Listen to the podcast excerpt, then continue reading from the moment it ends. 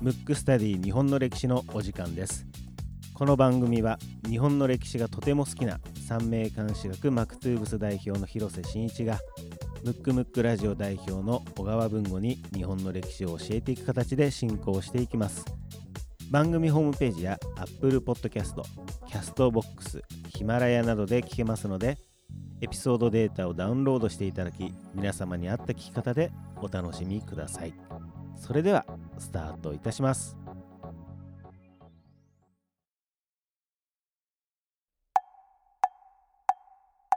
むくむくラジオだべ。むくむくラジオだべ。むくむくラジオだべ。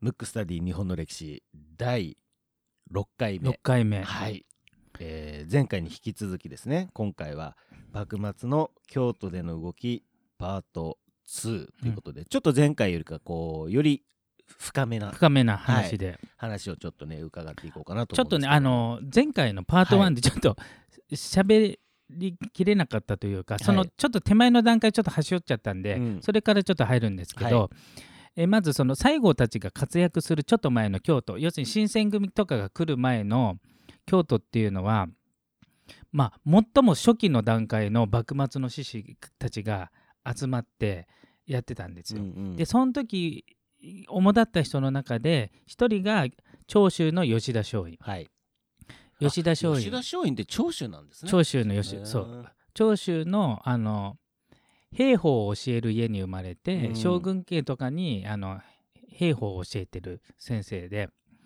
であの人たちは当然、えーとまあ、幕末の最も影響を受けたのはもちろん黒船来航ですけどあれで日本が危ないってなってそのためにみんなで立ち上がれっていうことでこう志ある人が集まってくれって言ったのがきっかけなんですけどその前に黒船の前にあの中国がアヘン戦争に負けて、えー西洋諸国に植民地化されてボロボロになってる姿を見てるわけでね。それがリンクしちゃったわけ。ああなるほど。要するに黒船が来ただけだってあれだけど、アヘン戦争見てるから、うん。日本もそこまでボコボコにされんじゃないかと、うんうんうんもう奴隷同然になってアヘン戦争ですから中国人をアヘン漬けに今でいう麻薬中毒にさせて、うんもうなんか人間的にどうしようもないうんうん。状態にさせて植民地になってる状態を日本でも、まあ、当然中国当時は清っていう国でね、うんスーパー超大国ですから清は。日本よりも全然力があると思われてた清国でさえボロボロにされて。ということはそういう先見の明というか先学問が進んでる人は日本もそうなるんじゃないかって言って要するにエリートたちがうん。立ち上がれと。ただしそれはまだ幕府がバリバリ強い時に立ち上がれってことは幕府からすると反逆行為なんで。なるほどね。でその時に有名だったのが、えー、と長州の吉田松陰、うん。えー、と越前松平藩の橋本早苗、うん、で橋本早苗は、うん。あの今の瀬古堂のね、はい。えー、と死ぬ間際まで、えー手紙を持ってたっていう、若干15歳で本を書き25歳で死んでいった超天才なんですけど、橋本早苗とかがあの2人はもう自分たちはもう最初の最初のきっかけで死ぬけどその後に続けと、うん、自分たちの志を告げと。うん、で吉田松陰はその後牢屋に入れられながら、えー、と一回仮釈放みたくされてうんうん。そこで教えたのが、まあえー松下村塾。そこの弟子たちが、まあうん。まあ、弟子よりも吉田松陰の方が過激なんで、うんうん。あの先生自ら過激なんでもう君たち狂いたまえっていう教え方なんで何のために生きてんだと。この時命をかけないとどうしようもねえじゃねえかっていう、過激ですね。うん、でも吉田松陰も多分28とかうん。20代後半で死んでてうん。橋本早苗も25で死んで。でこれは一時その機運が盛り上がったんですけど幕府側もその時に、えー幕府の中で一番、まあ、い要職なのがもちろん将軍ですけど実質的に切り盛りするのは老中なのね。うん。で老中って合議制なんで10人ぐらいいる老中の中で老中筆頭っていうのが、えーまあ、今でいう総理大臣。で緊急事態に限り今でいう大統領制の大老っていうのがうん。臨時で設けられて、うんうん。その時は合議制じゃなくてもう独裁で、あの単独で決めれるっていう。で大老に井伊直弼っていうのがね入って、うんうん。京都にまあ京都でその人たち活動してるんで片っ端から捕まえて、まあ、みんな殺してしまうわけですよ。うーん。あそっか。それでまず1回目の尊王攘夷派がそこでダメになるっていう。ああなるほどね。まず1回目のこの先駆者たちはそれでやられて、橋本早苗もその時その時に捕まってですよで殺されてる。あーに26ですね早苗ね、すいません。そうそうそう。25じゃなくてねにまあでも25も26もねそうそうそう。若いっすね。うん、で一国の、えーなんていうの？国を動かすぐらいのレベル、うーん。で西西郷さんはその時、えー多分世代は同じぐらいなんだけど、うん。あまりの学識に感銘を受けて生涯死と仰いでるっていう人なんですけどまあその辺だから当時日本最高の頭脳たちがもう軒並み殺されると。で報復として、まあ、ちょっとヤクザの戦争じゃないですけど、うん。尊王攘夷派も、えー井伊直弼を暗殺すると。桜田門外の変で、うん。あそっか。そう。ただね井伊直弼もうん。井伊直弼側の正義があるのね、まあそのちょっと前に言いましたけど、うん。うん当時としては幕府を守るのがあの、まあそうですよね。優先なんで、うんうんそれに歯向かうものをなんかごちゃごちゃ躊躇してたのを自分がトップになって、うんまあ、その幕府の体制を守るためにあの要するにテロリストをやっつけるっていう。で彼もやっぱり武士の中でも志のある武士なんでね、うん。あの要するに殺しちゃってるんで報復あるのは誰の目でも明らかなんで、うん。警備厚くしますって言ったんだけど、うんうん。いやそんなにねあのお金かかるからそんなことはしないっつっていつもと同じ警備にして、まあ、ある意味殺されるの覚悟でやったと。だからお互い、お互い志を持った人たちなんですけど、うん。で一回、えー、と京都でそのうん。有力者を殺されたんだけど、井伊直弼がまた殺されて、うん。また京都でその尊王攘夷派が盛り上がってきたっていうのが、まあ、前回の話で。なるほど。それで長州藩とかがその要するに吉田松陰の弟子たちが師匠の志を受けて行くぞっていうことで京都でこう救ってるわけですよ。でその時に土佐の歌手の人たちとかで土佐は半平太。そう竹内半平太、はい。土佐勤王党っていうのを作って、はい。でそのそれがえっ、と土佐藩も牛耳りながら京都でも活動するっていう。うんうんうん。だから主に、えー土佐の竹内半平太と、えー長州の木戸孝、えー後の木戸孝義、えー当時桂小五郎。であと草加源瑞とかがこう折衝して、うん。だから一時は尊王攘夷派が幅を利かしてて、うんうんうんで危ないって見た幕府が新選組を投入うんして、うん。で当初、えー薩摩藩は、えー尊王攘夷側だったの。そんな時に、えー島津久光あの成明亡き後後継いだのが島津久光の息子で、えーと成明さんは養子にしたのかな。うん、なので、えー本人はえー藩主にはなってませんけど藩主のお父さんって立場で事実上の政権を取ってたとが上洛するっていう。う島津忠義？さあ忠義さんですね、はい。息子さん、うん。まあそれちょっと飾りって言ったら変ですけど、まあ、久光さんの方が、ね。実のお父さんの方が力があったんで、うんうん。それが上洛すると。上洛っていうのは京都に要するに薩摩から京都に来ると、うん。そうすると全国の尊王攘夷派がいよいよ薩摩が倒幕のために上洛っていうのは軍隊を持ってうん。京都に行くから、うんこれ攻め込むんじゃないかってことで、そういうことになるんですね、うん。そういうふうに感じるってこと感じて、全国の志のある尊王攘夷派が集まって号令を待ってたわけ。うん。島津がやるぞって言ったら行くぞっていう状態。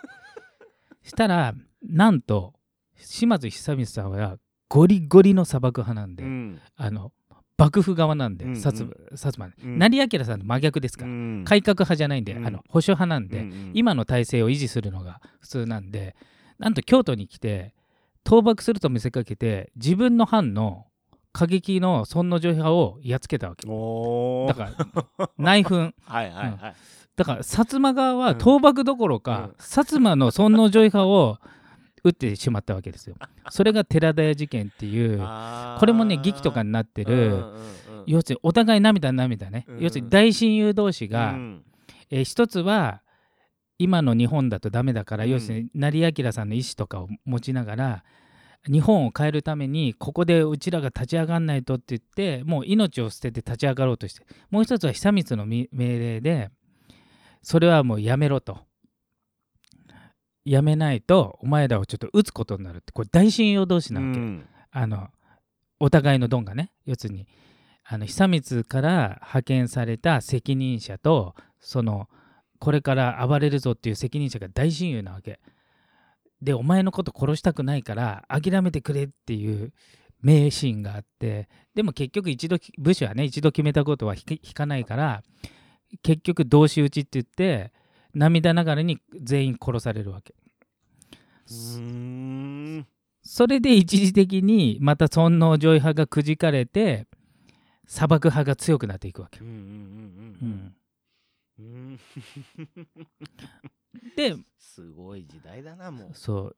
でその後に西郷さん率いる薩摩が、えーなんていうのか、まあ、砂漠派にはなれないかこううん。後部合体派で、要するに朝廷と将軍を仲良くして、うん。薩摩とかその位置を上げると、うん。それに関わった人の政治力を高めるってことをこうやっていくんだけど。そうした中要するに尊王攘夷派がこう追い出されるわけね、うん。その時に今まで仲間だと思ってた長州があ長州と薩摩が薩摩は会津藩とくっついちゃったわけ。ここれ秘密同盟。会津っていうのは京都を守ってた砂漠派なんです、でそれあの知らなかったの長州は、同じ倒幕派だと思ってたら、うん。よりによって会津と組んじゃったのみたいな。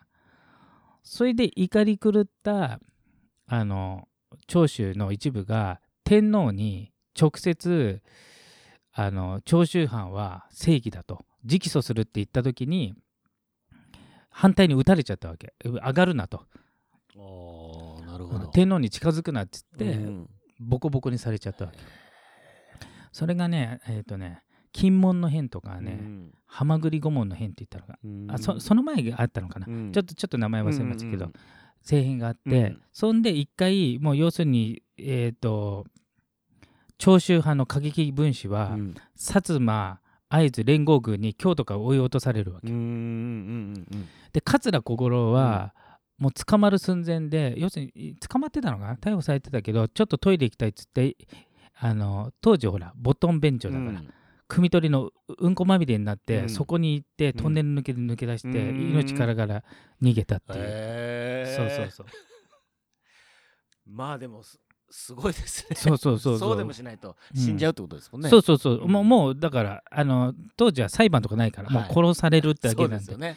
うん、はあ。でその仲間がほとんど討ち死になったからその仲間の仇討ちだってことで長州から大軍を率いてあこれがあれかなここれがあの金門の変かもしれない、うん。その前が8月18日の政変かもしれない。ちょっと名前が忘れましたけど。で仲間がやられたんで来るって大挙して押し寄せてきてあの自分たちの名誉回復と京都の、えー、と警備をもう一度うちらにさせろということで来たのをす主に西郷率いる薩摩が長州藩をめたくそやっつけちゃったわけ。ボコボコにしちゃったんでそれ以来長州は薩摩のこと大嫌いなわけ、まあ嫌いになりますね、うん、うん。でほとんど有力者と呼ばれてる人はここで大体死んでるわけ。うん長州の。長州の、うんうんうん。でまず桂小五郎は、うん。その命からがら逃げたんだけど、うん。当時としては殺されたってことになってる行方不明。はいはいはい、で、えー、と高杉晋作だけは、あの牢屋に捕まっててそれには参加できなかったわけ、うん。一番過激で。うん。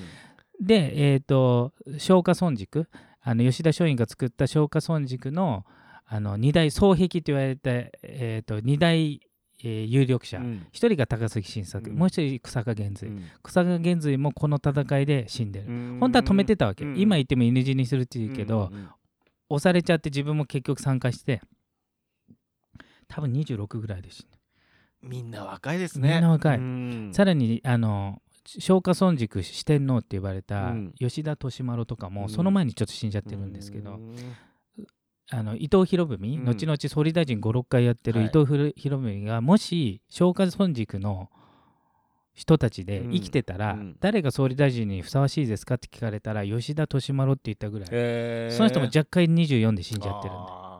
まあでも逆に言うとみんな若いけど、うん。そのぐらいの年代でまあ一つの藩の、うん。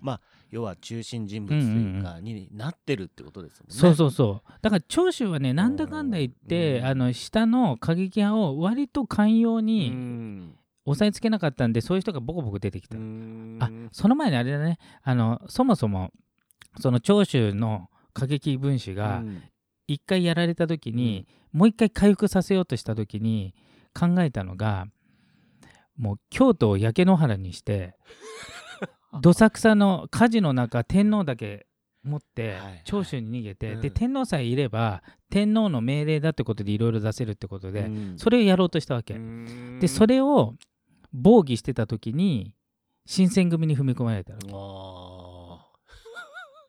まあ池田屋事件ってある意味あ池田屋事件、うん。だからもしこれね新選組がうん。止めなかったら、うん。京都中火の海なんで、うん。今の世界遺産全部焼けてた、そういうことですよね。お寺も火放つ寸前だったんで。はあ。まあねどっちが正しいかっていうのはちょっと置いといて、まあさすがになかなか過激なんだけど長州はある意味今の話をこう聞いてる限り、うんなんか運がないんですよね。そうそうそうそう。なんか要は志半ばというかね。そう。あとちょっとね血が上っちゃってあんまり戦略じゃなくて感情でこう動いててって。で、うんあの薩摩とかはもうちょっと政治的に動いてるんでうん。あの感情をコントロールできたっていう感じね。んんんでね池田屋事件そうのん。過激派長州主に長州の人たちが溜まってた時、うん。もうもちろんこの人たちも日本を変えてやるって全国から集まって命知らずのもう剣豪だらけの20人の中新選組なんと4人で踏み込んで、うん。無傷で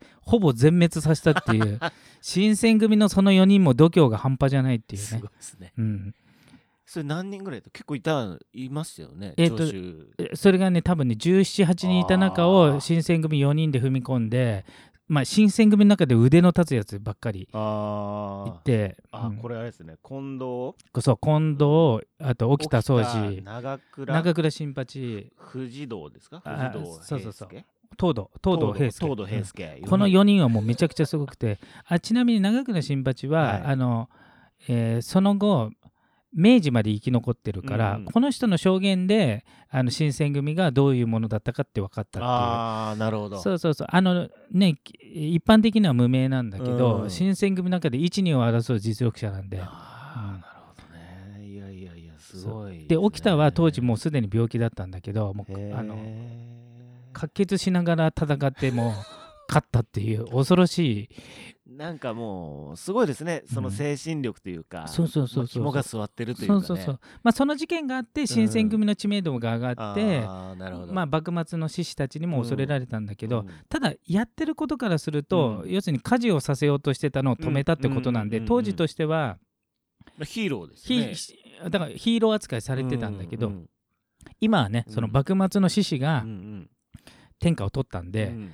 あの有力者を殺しちゃってるんでね。なるほど、いや本当に味方立場なえっ、と勝敗次第でね、うん。本当に立場も味方も変わってくるそうそうそう、まあどっちももね命がけで国のことを考えてるっていうのは同じなんで、うんえっと、思想が違うだけでね、うんうんそんな感じです。へーまあなんか意外と深くまでいかなかったですね。いかなかったね、はい。またじゃあ第3第弾で。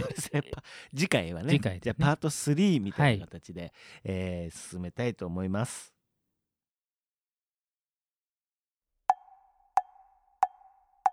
むくむくラジオだべ。むくむくラジオだべ。むくむくラジオだべ。